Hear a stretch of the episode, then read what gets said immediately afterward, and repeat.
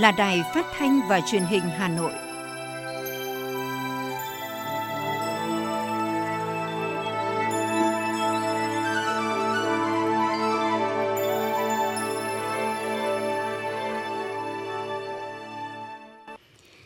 Kính chào quý vị các bạn, bây giờ là chương trình thời sự của Đài Phát thanh và Truyền hình Hà Nội, phát trực tiếp trên sóng phát thanh tần số FM 90 MHz. Tối nay thứ bảy, ngày 29 tháng 1 có những nội dung chính sau đây. Lãnh đạo Đảng, Nhà nước và thành phố vào lăng viếng Chủ tịch Hồ Chí Minh nhân dịp kỷ niệm 92 năm ngày thành lập Đảng. Liên đoàn Lao động thành phố Hà Nội tổ chức chương trình xe ô tô miễn phí đưa công nhân lao động có hoàn cảnh khó khăn về quê đón Tết. Chương trình tặng sổ bảo hiểm xã hội, thẻ bảo hiểm y tế, trao quà mang Tết ấm đến với người nghèo xuân nhâm dần 2022 đã đạt được 10.000 sổ. Tháng 1 năm 2022, cả nước đã có 19.121 doanh nghiệp quay trở lại hoạt động. Chính phủ đồng ý tăng tần suất chuyến bay thương mại quốc tế. Tai nạn giao thông trong tháng đầu tiên của năm có xu hướng giảm mạnh trên cả 3 tiêu chí. Phần tin thế giới có những sự kiện nổi bật. Mỹ khuyến cáo cân nhắc việc di chuyển tới các tiểu vương quốc Ả Rập Thống Nhất do nguy cơ tấn công tên lửa hoặc thiết bị bay không người lái. Bạo lực phụ nữ trở thành đại dịch thứ hai ở Nam Phi. Sau đây là nội dung chi tiết sẽ có trong chương trình. Thưa quý vị và các bạn, nhân dịp Tết Nguyên đán nhâm dần năm 2022 và kỷ niệm 92 năm ngày thành lập Đảng Cộng sản Việt Nam, sáng nay các đồng chí lãnh đạo Đảng, Nhà nước, Chính phủ, Quốc hội và Mặt trận Tổ quốc Việt Nam đã tới đặt vòng hoa và vào lăng viếng Chủ tịch Hồ Chí Minh. Tham gia đoàn có nguyên Tổng Bí thư Nông Đức Mạnh, Chủ tịch nước Nguyễn Xuân Phúc, Thủ tướng Chính phủ Phạm Minh Chính, Chủ tịch Quốc hội Vương Đình Huệ, nguyên Chủ tịch Quốc hội Nguyễn Sinh Hùng, đồng chí Võ Văn Thường, Ủy viên Bộ Chính trị, Thường trực Ban Bí thư. Cùng tham gia đoàn có các đồng chí Ủy viên Bộ Chính trị, nguyên Ủy viên Bộ Chính trị, Bí thư Trung ương Đảng, Phó Chủ tịch nước, Phó Chủ tịch Quốc hội, Phó Thủ tướng Chính phủ, các cán bộ lão thành cách mạng và lãnh đạo các ban bộ ngành đoàn thể trung ương. Đoàn đại biểu đã bày tỏ lòng thành kính, tưởng nhớ công lao to lớn của Chủ tịch Hồ Chí Minh, người sáng lập, lãnh đạo, rèn luyện Đảng Cộng sản Việt Nam, đội tiên phong của giai cấp công nhân, nhân dân lao động và của dân tộc Việt Nam. 92 năm truyền thống vẻ vang là nền tảng và bệ phóng để Đảng tiếp tục đảm trách sứ mệnh lãnh đạo sự nghiệp xây dựng đất nước Việt Nam xã hội chủ nghĩa, phát triển hùng cường, sánh vai với các cường quốc Nam Châu như ước nguyện của Chủ tịch Hồ Chí Minh vĩ đại. Tiếp đó, các đồng chí lãnh đạo Đảng, Nhà nước, Chính phủ, Quốc hội và Mặt trận Tổ quốc Việt Nam đã đến đặt vòng hoa tưởng niệm các anh hùng liệt sĩ tại đài tưởng niệm các anh hùng liệt sĩ đường Bắc Sơn. Các đại biểu đã nghiêng mình tưởng nhớ những người con ưu tú của dân tộc đã anh dũng chiến đấu hy sinh, hiến dâng đời mình cho sự nghiệp đấu tranh vì độc lập, tự do và thống nhất đất nước. Cũng trong sáng nay, đoàn đại biểu Thành ủy, Hội đồng nhân dân, Ủy ban nhân dân, Ủy ban Mặt trận Tổ quốc Việt Nam thành phố Hà Nội do đồng chí Đinh Tiến Dũng, Ủy viên Bộ Chính trị, Bí thư Thành ủy, trưởng đoàn đại biểu Quốc hội thành phố Hà Nội dẫn đầu đã đến đặt vòng hoa và vào lăng viếng Chủ tịch Hồ Chí Minh. Cùng tham gia đoàn có Phó Bí thư Thường trực Thành ủy Nguyễn Thị Tuyến, Phó Bí thư Thành ủy, Chủ tịch Hội đồng nhân dân thành phố Nguyễn Ngọc Tuấn, Phó Bí thư Thành ủy Nguyễn Văn Phong, Chủ tịch Ủy ban Mặt trận Tổ quốc Việt Nam thành phố Nguyễn Lan Hương, các đồng chí ủy viên Ban Thường vụ Thành ủy, lãnh đạo Hội đồng nhân dân, Ủy ban nhân dân, Ủy ban Mặt trận Tổ quốc Việt Nam, lãnh đạo các sở ban ngành đoàn thể thành phố, tự hào về Đảng Quang Vinh, về Chủ tịch Hồ Chí Minh vĩ đại, mỗi cán bộ, đảng viên và nhân dân thủ đô càng thấy rõ hơn trách nhiệm của mình, nguyện đi theo Đảng, xây dựng Đảng ngày càng trong sạch vững mạnh để tiếp tục lãnh đạo đẩy mạnh sự nghiệp công nghiệp hóa, hiện đại hóa đất nước, hội nhập quốc tế, thực hiện thắng lợi vì mục tiêu dân giàu, nước mạnh, dân chủ, công bằng, văn minh. Tiếp đó, đoàn cũng đã đặt chân đến vòng hoa tưởng niệm các anh hùng liệt sĩ tại đài tưởng niệm các anh hùng liệt sĩ, đường Bắc Sơn ghi nhớ những công lao to lớn, sự hy sinh của các anh hùng liệt sĩ. Trong những năm qua, Hà Nội luôn làm tốt công tác chăm lo cho các gia đình chính sách, người có công với cách mạng, gương mẫu đi đầu cho công tác đền ơn đáp nghĩa với nhiều hoạt động thiết thực và có sức lan tỏa thu hút sự tham gia tích cực của cộng đồng. Nhân dịp này, đoàn đại biểu lãnh đạo Đảng, Nhà nước và thành phố Hà Nội đã đến đặt vòng hoa dân hương kính viếng các vị tiền bối cách mạng và các anh hùng liệt sĩ tại nghĩa trang Mai Dịch. Trong không khí trang nghiêm, các đồng chí lãnh đạo Đảng, Nhà nước đã kính cẩn nghiêng mình, tưởng niệm và bày tỏ lòng biết ơn sâu sắc các vị tiền bối cách mạng, các anh hùng liệt sĩ đã có công lao to lớn trong sự nghiệp cách mạng của Đảng và nhân dân ta, để đất nước ta ngày càng phát triển và phồn thịnh, nhân dân ta được sống trong hòa bình, hạnh phúc và ấm no. Tiếp đó, đoàn đại biểu Thành ủy, Hội đồng nhân dân, Ủy ban nhân dân, Ủy ban Mặt trận Tổ quốc Việt Nam thành phố Hà Nội do đồng chí Đinh Tiến Dũng, Ủy viên Bộ Chính trị, Bí thư Thành ủy, trưởng đoàn đại biểu Quốc hội thành phố Hà Nội dẫn đầu đã đến dân hương thành kính tưởng niệm các vị tiền bối cách mạng và các anh hùng liệt sĩ, dân hương tưởng nhớ đến phần mộ các đồng chí lãnh đạo cách mạng tiền bối, lãnh đạo cao cấp của Đảng, nhà nước qua các thời kỳ và các anh hùng liệt sĩ, lãnh đạo thành phố Hà Nội nguyện giữ gìn và phát huy truyền thống vẻ vang của Đảng, đưa nghị quyết đại hội Đảng các cấp vào cuộc sống, tiếp tục đẩy mạnh công cuộc đổi mới để thực hiện hóa mục tiêu xây dựng thủ đô và đất nước ngày càng giàu đẹp văn minh, nhân dân có cuộc sống ấm no hạnh phúc. Thưa quý vị và các bạn, sáng nay 29 tháng 1 tức 27 tháng Chạp năm Tân Sửu, tại khu công nghiệp Thăng Long, Liên đoàn Lao động thành phố Hà Nội tổ chức chương trình xe ô tô miễn phí đưa công nhân lao động có hoàn cảnh khó khăn về quê đón Tết chung niềm vui háo hức chờ ngày sum họp gia đình của công nhân những ngày giáp Tết, có Ủy viên Trung ương Đảng, Phó Bí thư Thường trực Thành ủy Hà Nội Nguyễn Thị Tuyến, lãnh đạo các ban ngành và cán bộ công đoàn các cấp đã có mặt từ sớm. Phản ánh của phóng viên Hoa Mai. Ngay từ 6 giờ sáng, 200 công nhân có hoàn cảnh khó khăn đang làm việc tại các doanh nghiệp thuộc các khu công nghiệp và chế xuất trên địa bàn thành phố Hà Nội đã có mặt để về quê đón Tết tại khu công nghiệp Bắc Thăng Long để chuẩn bị lên xe về quê đón Tết trang trọng khẩn trương, công nhân và gia đình rất xúc động lắng nghe lãnh đạo thành phố chúc Tết, ân cần dặn dò trước khi xuất phát và mừng tuổi cho từng cháu nhỏ con em công nhân. Chị Trần Thị Thoa, quê ở Hà Tĩnh, công nhân công ty trách nhiệm hữu hạn Nissan Electric Hà Nội cho biết, hai vợ chồng chị làm cùng khu công nghiệp, cả năm đi làm ăn xa, ai cũng mong mỏi được về quê vào dịp nghỉ Tết để báo hiếu với cha mẹ già, đoàn tụ cùng anh em họ hàng. Những năm trước, hai vợ chồng chị vì sợ chen chúc vật lộn mua vé, ngồi xe khách chật trội nên phải đi xe máy về quê Thanh Hóa. Trời mưa lạnh rất vất vả, lại không an toàn, nhất là với con nhỏ. Quê xa, mỗi lần về là một lần vợ chồng chị tốn kém, vất vả. Trong lúc dịch bệnh khó khăn, được về quê với xe chất lượng cao, mỗi người một ghế, vừa tiện lợi, an toàn, đi đến nơi, về đến chốn, được các lãnh đạo đến tận xe chúc Tết, mừng tuổi, chị rất xúc động. Sáng nay à, đi à, dậy à, chuẩn bị đi từ 6 giờ kém 15. Xin trân trọng cảm ơn. Thật sự là rất là thấy rất xúc động. Tại vì là thứ nhất là dịch bệnh, nếu mà đi xe ngoài thì cũng không đảm bảo. Thứ hai nữa là cũng không biết là có bắt được xe hay không. Em cũng rất là lo lắng. Ừ, thật sự là em cũng chưa biết là phải đi bằng phương thức nào cả rất là thấy cảm ơn là công đoàn thành phố Hà Nội đã tạo điều kiện cho công nhân viên có xe về quê ăn Tết mà an an toàn.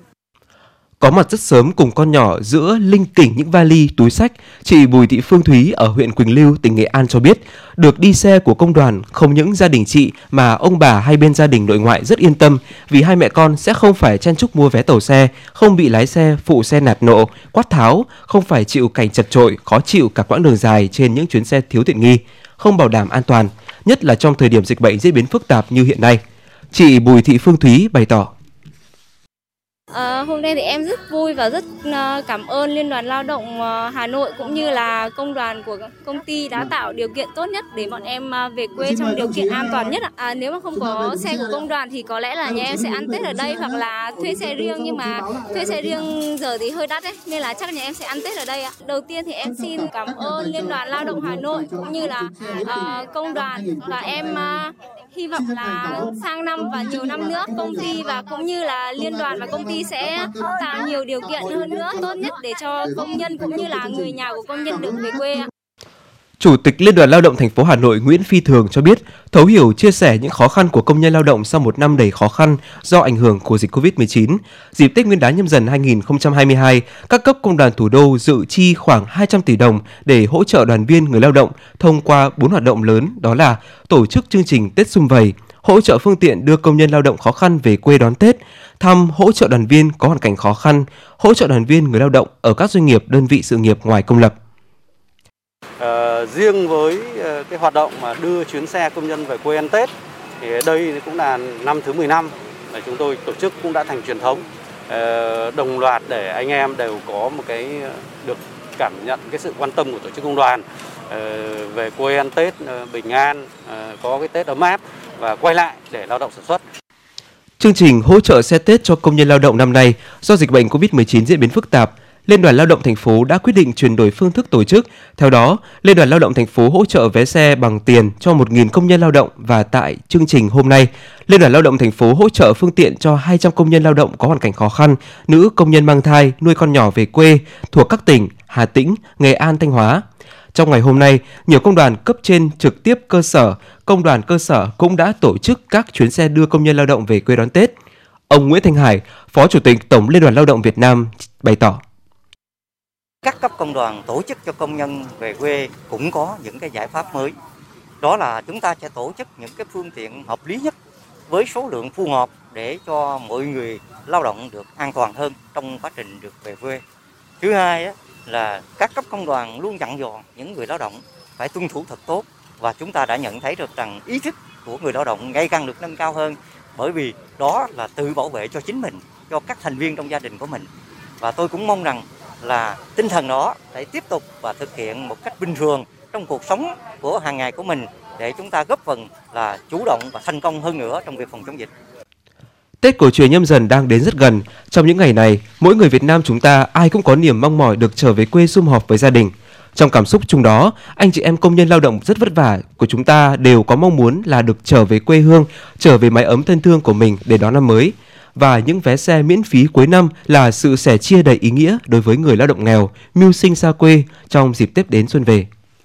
Tiếp tục là phần tin. Sáng nay, lãnh đạo Sở Giao thông Vận tải và Công đoàn Giao thông Vận tải đến thăm chúc Tết công ty trách nhiệm hữu hạn một thành viên đường sắt Hà Nội. Năm nay là năm đầu tiên 100% cán bộ công nhân lao động đơn vị đi làm trong dịp Tết Nguyên đán theo lịch trực vận hành tuyến đường sắt đô thị Cát Linh Hà Đông để phục vụ nhân dân du xuân. Theo đó, ngày 29 Tết, Tàu chạy từ 5 giờ 30 đến 17 giờ, mùng 1 Tết tàu chạy từ 10 giờ đến 18 giờ, mùng 2 Tết từ 8 giờ 30 đến 19 giờ 30, mùng 3 Tết từ 6 giờ 30 đến 20 giờ 30 và mùng 4 Tết từ 6 giờ đến 21 giờ. Thời gian giãn cách chạy tàu là 10 phút một chuyến. Từ ngày mùng 5 Tết trở đi, tức mùng 5 tháng 2 năm 2022, thời gian đóng mở tuyến trở lại thực hiện bình thường theo phương án vận hành từ 5 giờ 30 đến 22 giờ. Dịp Tết Nguyên đán năm nay, Công đoàn ngành giao thông vận tải cũng tập trung mọi nguồn lực trao tặng 420 xuất quà, hỗ trợ 20 vé xe cho công nhân lao động gặp khó khăn bị ảnh hưởng bởi dịch COVID-19, đồng thời tổ chức 5 chuyến xe về quê ăn Tết cho công nhân lao động các khu công nghiệp theo chương trình của Liên đoàn Lao động thành phố. Để phục vụ nhu cầu mua sắm của người dân, các đơn vị phân phối bán lẻ khẳng định nguồn cung hàng hóa không chỉ dồi dào, chủng loại phong phú mà còn đồng loạt áp dụng các chính sách giảm giá hỗ trợ người tiêu dùng dịp Tết Nguyên đán nhâm dần. Bên cạnh đó, công tác bảo đảm vệ sinh môi trường, cấp điện an toàn liên tục phục vụ nhân dân đón Tết Nguyên đán nhâm dần cũng được các đơn vị liên quan thực hiện từ sớm. Tất cả đã và đang sẵn sàng phục vụ nhân dân đón Tết an vui. Quyền Giám đốc Sở Công Thương Hà Nội Trần Thị Phương Lan cho biết, năm nay Hà Nội dự trữ 17 mặt hàng thiết yếu để phục vụ nhu cầu của người dân trong dịp Tết Nguyên đán, với trị giá 39.000 tỷ đồng. Sẽ có gần 100.000 tấn gạo, gần 40.000 tấn thịt gia súc gia cầm, hơn 100.000 tấn rau củ, trái cây và hàng trăm nghìn tấn sản phẩm hàng hóa thuộc 17 nhóm hàng thiết yếu được thành phố Hà Nội chuẩn bị để bảo đảm cân đối cung cầu, bình ổn thị trường. Đặc biệt, để tăng sức mua của người tiêu dùng trong dịp Tết, nhiều chương trình khuyến mại, dịch vụ bán hàng trực tuyến đi chợ hộ được các doanh nghiệp triển khai. Sức mua những ngày cận Tết Nguyên đán đang tăng nhanh, vì vậy để phục vụ nhu cầu mua sắm của người dân, các doanh nghiệp bán lẻ đã đẩy mạnh việc cung ứng các loại hàng hóa, các siêu thị cũng đồng loạt điều chỉnh tăng thời gian phục vụ để người dân mua sắm thuận tiện. Hôm nay 29 tháng 1 và ngày mai, dự kiến nhiều siêu thị sẽ mở cửa từ 6 giờ đến 24 giờ, thậm chí có siêu thị còn mở cửa đến hết trưa ngày 29 Tết. Các chương trình giảm giá khuyến mãi cũng được tung ra nhiều hơn. Nhờ chủ động các phương án dự trữ hàng hóa nên gần như không xảy ra tình trạng khan hàng, sốt giá hoặc quá tải. Đại diện nhiều siêu thị cho biết, cùng với công tác đảm bảo nguồn cung hàng hóa, các biện pháp phòng dịch luôn được tuân thủ nghiêm ngặt tại các điểm kinh doanh. Nhiều siêu thị cũng thông báo mở cửa sớm ngay từ mùng 2, mùng 3 Tết để phục vụ người dân. Những ngày cận Tết, các sàn thương mại điện tử lớn đang ghi nhận sức mua của người dân tăng từ 40 tới 100%. Doanh thu trên sàn Tiki trong 4 tuần trước Tết tăng hơn 40% so với cùng kỳ năm 2021, đặc biệt tập trung vào các ngành hàng điện tử và gia dụng.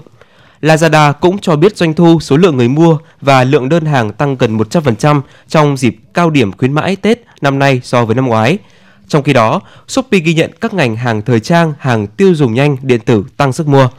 Để đáp ứng nhu cầu này, các sàn tăng ít nhất 30% lượng hàng hóa so với Tết năm ngoái, đặc biệt là ngành hàng thiết yếu cũng như tổ chức giao hàng xuyên Tết, chú trọng các dịch vụ giao hàng nhanh, thậm chí trong vòng 1 giờ. Hầu hết các doanh nghiệp thương mại điện tử cho rằng làn sóng thứ hai của dịch Covid-19 đã tạo đà cho sự phát triển của thương mại điện tử trong thời gian tới, nhất là giai đoạn cận Tết hiện nay nhiều sàn thương mại điện tử lớn đã đồng loạt đưa ra các chương trình đặc biệt tập trung vào sản phẩm hàng Việt. Nhiều sàn còn cam kết giao hàng xuyên Tết, giao nhanh tận cửa nhà trong vòng 3 giờ. Các sàn thương mại điện tử lớn như Shopee, Tiki, Lazada, Voso, Sendor, Postmart đã tổ chức các chương trình ưu đãi đến hết ngày 31 tháng 1. Chiều qua tức ngày 26 Tết, dù đang vào cao điểm phục vụ hành khách đi lại dịp Tết Nguyên đán, nhưng ghi nhận của phóng viên tại các bến xe ga đường sắt rất vắng. Thống kê của công ty cổ phần bến xe Hà Nội, đợt cao điểm từ ngày 21 tháng 1 đến nay, khách qua bến xe Mỹ Đình khoảng 4.000 lượt một ngày và 380 lượt xe một ngày. Bến xe Gia Lâm là 1.600 lượt khách và 220 lượt xe một ngày, đạt 50% tải trọng thiết kế. Theo một chuyên gia kinh tế, sở dĩ các bến xe khách tại Hà Nội nói riêng và cả nước nói chung vắng khách không phải là do không có nhu cầu đi lại, bởi hiện tại hành khách lựa chọn thuê xe cá nhân và xe limousine đưa đón tại chỗ nên các bến xe vắng khách là điều đã được dự đoán. Trái ngược với đường sắt, đường bộ, hành khách di chuyển bằng đường hàng không những ngày này tăng vọt. Theo công văn gửi Ủy ban nhân dân thành phố Hà Nội mới đây, Bộ Văn hóa Thể thao và Du lịch ủng hộ việc mở cửa trở lại các rạp chiếu phim trên cả nước.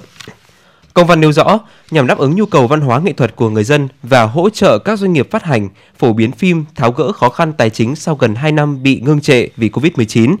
Bộ Văn hóa Thể thao và Du lịch ủng hộ việc mở cửa trở lại các dạp chiếu phim ở Hà Nội và các tỉnh thành phố trong cả nước. Thời gian đề xuất mở cửa trở lại từ ngày 31 tháng 1 tức ngày 29 tháng Chạp với các dạp chiếu phim là địa bàn kín, Bộ yêu cầu có phương án đảm bảo chống lây nhiễm tại dạp và phối hợp với y tế địa phương cách ly, xử lý ổ dịch nếu có trường hợp xảy ra.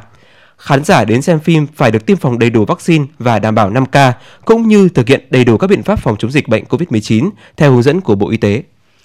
Thưa quý vị các bạn, Tết cổ truyền là một trong những lễ hội quan trọng nhất trong tâm thức người Việt. Và dịp này, dù bất cứ nơi đâu, mỗi người đều mong ngóng được quây quần bên gia đình, cùng đón thời khắc chuyển giao năm cũ và năm mới, cùng gìn giữ trao truyền những giá trị văn hóa cổ truyền. Tại phố cổ Hà Nội, nhiều năm qua, các hoạt động tôn vinh quảng bá giá trị văn hóa cổ truyền luôn được quan tâm chú trọng nhằm khích lệ cộng đồng, đặc biệt là các bạn trẻ tình yêu trách nhiệm với di sản của cha ông. Với chủ đề Tết Việt Tết Phố Xuân nhâm dần năm 2022, chuỗi hoạt động văn hóa nghệ thuật Mừng Đảng Mừng Xuân năm 2022 do Ban Quản lý Hồ Hoàn Kiếm và Phố Cổ Hà Nội phối hợp cùng với các đơn vị, cá nhân tổ chức đã khai mạc. Hàng loạt hoạt động tái hiện Tết xưa sẽ diễn ra từ hôm nay đến ngày 15 tháng 2, tức 26 tháng Chạp đến hết 15 tháng Giêng năm nhâm dần. Lễ khai mạc chương trình Tết Việt Tết Phố Xuân nhâm dần năm 2022 và lễ khai mạc triển lãm tranh hồ nhâm dần năm 2022 diễn ra tại Trung tâm Giao lưu Văn hóa phố cổ Hà Nội, 50 Đào Duy Từ, Hoàn Kiếm Hà Nội. Các sự kiện văn hóa nghệ thuật được tổ chức dịp Xuân Nhâm Dần là dịp để quảng bá hình ảnh, giới thiệu truyền thống lịch sử văn hóa của Hà Nội với du khách trong nước và quốc tế, khích lệ cộng đồng, đặc biệt là các bạn trẻ quan tâm nhiều hơn đến những giá trị văn hóa của cha ông. Tất cả hoạt động được đăng tải trên nền tảng kỹ thuật số, livestream và trên fanpage Phố Cổ Hà Nội, website hoàn kiếm 360.vn và được tổ chức đảm bảo các quy định về phòng chống dịch COVID-19. Bà Trần Thị Thúy Lan, Phó trưởng Ban Quản lý Hồ Hoàn Kiếm và Phố Cổ Hà Nội giới thiệu. Chúng tôi ờ, đã phối hợp với cả các nghệ nhân, các họa sĩ và các ờ, đơn vị để làm sao cho mỗi một cái hoạt động có những cái sự sinh động hơn. Mỗi một năm nó có một cái sự thay đổi và cái giá trị di sản văn hóa truyền thống thì nó vẫn còn nguyên vẹn để truyền tải làm sao để mà đưa đến được tất cả với những cái người ở xa tổ quốc khi người ta xem được những cái hoạt động của chúng tôi tổ chức và người ta cảm nhận được đấy nó là những cái nơi mà nguồn cội nó là cái quê hương sự hiện diện của những bức tranh hồ từ truyền thống đến hiện đại trong Tết Việt, Tết phố cũng góp phần làm cho không khí đón xuân nhâm dần thêm phần ý nghĩa. Họa sĩ Đỗ Dũng hồ hởi nói. Theo tôi nghĩ thì là những bức tranh ờ, năm nay vẽ ở đây ấy, nó cũng có một cái tinh thần mới so với những uh, những bức tranh vẽ về hồ của những năm trước. Sau lễ khai mạc, các hoạt động văn hóa sẽ được tổ chức tại Trung tâm Giao lưu Văn hóa phố cổ Hà Nội, số 50 Đào Duy Từ, ngôi nhà di sản 80 Mã Mây, Đình Kim Ngân 42 Hàng Bạc, Trung tâm Thông tin Văn hóa Hồ Gươm số 2 Lê Thái Tổ, không gian bích họa phố Phùng Hưng. Thưa quý vị và các bạn, trong tâm thức người Việt, Tết cổ truyền không thể thiếu bánh trưng, dưa hành và nhiều món ăn đậm đà hương vị ngày xuân – trên khắp giải đất quê hương có nhiều làng nghề chuyên sản xuất bánh trưng, không chỉ là nơi cung cấp bánh trưng để dâng cúng tổ tiên mà còn gìn giữ những đặc trưng văn hóa của người Việt. Giống như những thức ăn ngon khác của Hà Thành, bánh trưng làng Tranh Khúc rất được ưa chuộng và trở thành món ăn không thể thiếu trên mâm cỗ ngày Tết. Nhưng bánh trưng của Tranh Khúc mỗi độ cận kề Tết lại đặc biệt và thú vị hơn. Mỗi chiếc bánh trưng ở đây đều được gói chỉ trong vòng 30 giây. Đây cũng là sự ngạc nhiên của chị Thu Trang. Tôi không thể nó tin được là trong 30 giây người ta có thể làm ra một chiếc bánh trưng như vậy và nếu mà có thể có thật được như thế thì tôi rất là tò mò cái công đoạn người ta đã làm ra một chiếc bánh trưng như thế nào. Với 30 giây, bạn nghĩ mình có thể hoàn thành được việc gì? Bạn có tin rằng chỉ cần 30 giây là một chiếc bánh trưng vuông vắn được ra đời? Hãy cùng chúng tôi tìm hiểu làng nghề nổi tiếng về bánh trưng khắp Hà Thành để khám phá quá trình hoàn thành một chiếc bánh trưng siêu tốc độ này. Và để có một tốc độ nhanh và mượt mà như vậy thì phải là một người thợ lâu năm lành nghề. Anh Đặng Văn Đoàn, chủ cơ sở bánh trưng Diệu Linh, Tranh Khúc, Hà Nội giới thiệu. Thì đúng là các cụ nói mà, chăm hay thì không bằng tay quen. Họ quen tay rồi thì gói rất là nhanh và chặt. Đấy, cộng với việc à, à, đội ngũ buộc bánh cũng rất là chặt tay nữa. Đúng là tốc độ gói một chiếc thì khoảng 30 giây thật, thế nhưng mà thực tế em nhìn có khi còn cũng không đến đâu. À, gạo cũng là chuẩn bị sẵn, rồi à, à, đậu thì đậu với thịt cũng nắm sẵn với nhau và lá thì cũng được à, sắp sẵn rồi, Đấy, chỉ việc cho lên và gói như thế này thôi. Anh Đoàn chia sẻ thêm, có những lúc gói còn nhanh hơn cả 30 giây, kỷ lục nhanh nhất đó là một tiếng gói được hơn 200 chiếc. Tuy được gói rất nhanh nhưng chiếc bánh vẫn giữ được hương vị thơm ngon vốn có. Gạo nếp cái hoa vàng, đậu phú xuyên và thịt lợn nạc vai là những nguyên liệu được lựa chọn kỹ càng và tỉ mỉ, tạo nên những chiếc bánh thơm ngon. Hàng năm, vào ngày mùng 6 tháng 2 âm lịch là lễ hội truyền thống của làng, người dân tranh khúc dâng lễ bánh trưng để tưởng nhớ công lao đóng góp của tổ nghề tại ngôi đình làng. Chị Phạm Thị Thanh Nhàn, Ủy ban nhân dân xã Duyên Hà, Thanh Trì, Hà Nội nói về ngày hội của làng. À, nơi đây thì à, à được bà ừ, hai bà à, nhị vị Bồ Tát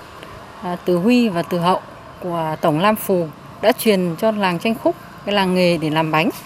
và từ đó thì làng nghề cũng không rõ lịch sử từ bao bao đời. Thì từ đó thì bà hai bà đã dạy cho bà nhân dân ở thôn tranh khúc cái nghề làm bánh trưng với người dân làng tranh khúc nhắc đến bánh trưng có nghĩa là nhắc đến những thứ thuộc về phần hồn những thứ gắn bó và thân thuộc nhất.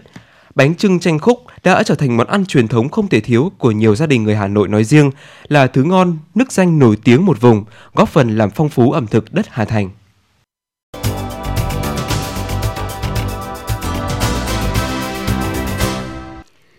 Xin chuyển sang phần tin thế giới. Bộ Ngoại giao Mỹ đã khuyến cáo cân nhắc việc di chuyển tới các tiểu vương quốc Ả Rập, thống nhất do nguy cơ tấn công tên lửa hoặc thiết bị bay không người lái. Khuyến cáo trên được đưa ra trong bối cảnh phong trào Houthi tại Yemen mới đây đã phóng tên lửa, đạn đạo nhằm vào căn cứ không quân của Mỹ và nhiều mục tiêu trọng yếu khác của các tiểu vương quốc Ả Rập thống nhất.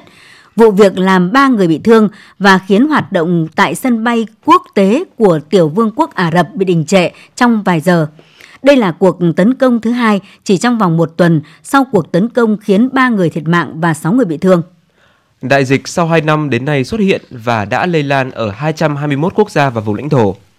Các nước cũng ghi nhận trên 285 triệu bệnh nhân được điều trị khỏi. Số ca đang điều trị tích cực là trên 69 triệu ca và trên 95.000 ca hiện ở trong tình trạng nguy kịch.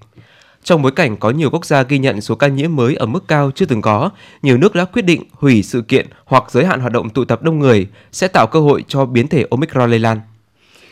Tiến trình mở cửa trở lại tại nhiều nước đối mặt với thách thức mới, đi kèm nguy cơ dịch leo thang nghiêm trọng với sự xuất hiện và lây lan nhanh của biến thể Omicron. Biến thể mới đang khiến đồ thị dịch COVID-19 đảo chiều, số ca mắc mới và tử vong tăng trở lại ở nhiều nơi trên thế giới. Dù vậy, sau hơn 2 năm ứng phó, nhiều nước đang chủ động và thích ứng tốt với làn sóng dịch mới này.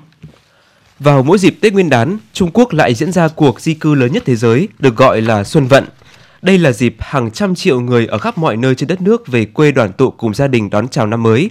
Các chuyên gia dự đoán sẽ có tổng cộng 1,2 tỷ lượt đi lại trong kỳ nghỉ lễ, tăng 36% so với một năm trước – Nhằm tạo điều kiện thuận lợi cho việc đi lại của hành khách trong điều kiện phòng chống dịch, ngành đường sắt Trung Quốc đã cải tiến các biện pháp phục vụ công tác bán vé và hoàn đổi vé. Hơn 100 vụ cưỡng hiếp được báo cáo mỗi ngày ở Nam Phi trong khi trung bình cứ 3 giờ lại có một phụ nữ bị sát hại. Mức độ bạo lực phụ nữ ở Nam Phi nghiêm trọng đến nỗi Tổng thống nước này đã ví bạo lực nhắm vào phụ nữ là đại dịch thứ hai sau COVID-19. Trước đại dịch, hơn 100 vụ cưỡng hiếp phụ nữ được báo cáo mỗi ngày ở Nam Phi. Trung bình cứ 3 giờ lại có một người phụ nữ bị sát hại ở nước này. Những con số này đã tăng lên trong đại dịch COVID-19 khi nhiều nơi bị phong tỏa. Nhiều phụ nữ đã bị mắc kẹt tại nhà với những kẻ bạo hành họ. Thế nhưng Nam Phi chỉ có 100 nơi trú ẩn để bảo vệ phụ nữ, một số nhận được rất ít tài trợ công. Nạn nhân đôi khi còn bị chỉ trích khi họ lên tiếng.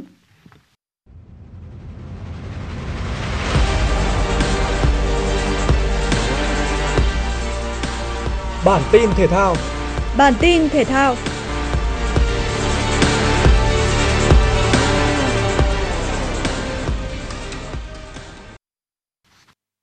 Đội tuyển Việt Nam đã trở về Hà Nội sau cuộc hành trình dài từ Melbourne, Australia. Thầy trò huấn luyện viên Park Hang-seo chỉ có 3 ngày để chuẩn bị cho trận đấu lượt về với đội tuyển Trung Quốc tại vòng loại thứ 3 FIFA World Cup 2022 diễn ra vào ngày 1 tháng 2 tới, tức ngày 1 Tết trên sân vận động quốc gia Mỹ Đình. Các cầu thủ đội tuyển Việt Nam đặt quyết tâm cao độ nhằm giành được niềm vui trọn vẹn trong trận khai xuân nhâm dần. Tại bảng B vòng loại thứ 3 World Cup 2022 khu vực châu Á, đội tuyển Việt Nam vẫn chưa có điểm số nào sau trận thua 0-4 trước Australia. Trận đấu với đội tuyển Trung Quốc sẽ là cơ hội để đội tuyển Việt Nam tìm kiếm điểm số đầu tiên. Vòng loại World Cup 2022 khu vực Nam Mỹ phải thi đấu trên sân khách đồng thời thiếu vắng Messi, thế nhưng đội tuyển Argentina vẫn là đội có bàn mở tỷ số trước. Phút thứ 9, Di Maria đi bóng thoát khỏi ba cầu thủ Chile rồi sút tung lưới thủ thành Claudio Bravo. Sau bàn thua, đội tuyển Chile dồn lên tấn công mạnh mẽ và chỉ mất có 11 phút để có được bàn gỡ hòa. Pendiat bật cao đánh đầu quân bình tỷ số 1-1.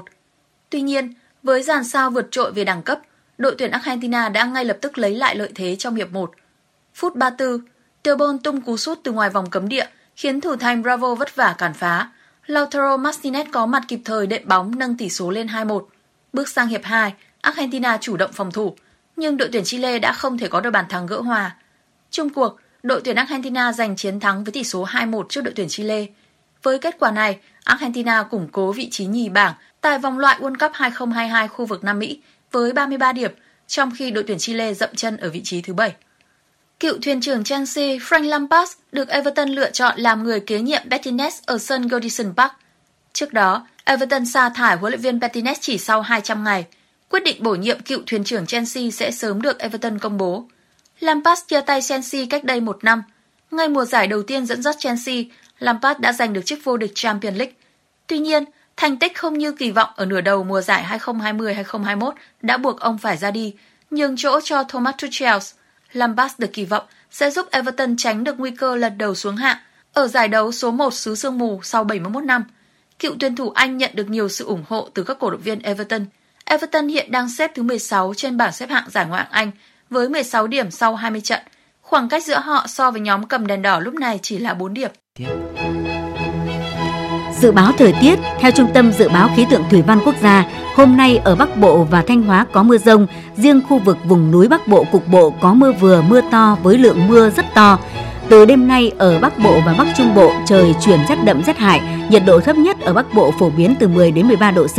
vùng núi từ 7 đến 10 độ C, vùng núi cao có nơi dưới 3 độ C và có khả năng xảy ra băng giá, mưa tuyết. Bắc Trung Bộ phổ biến từ 11 đến 14 độ C.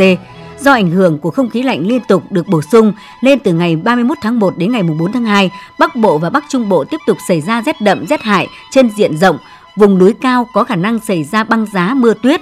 Thời tiết thủ đô Hà Nội nhiều mây, ngày có mưa, mưa rào và có nơi có rông, đêm có mưa rải rác, gió đông bắc cấp 3, trời rét.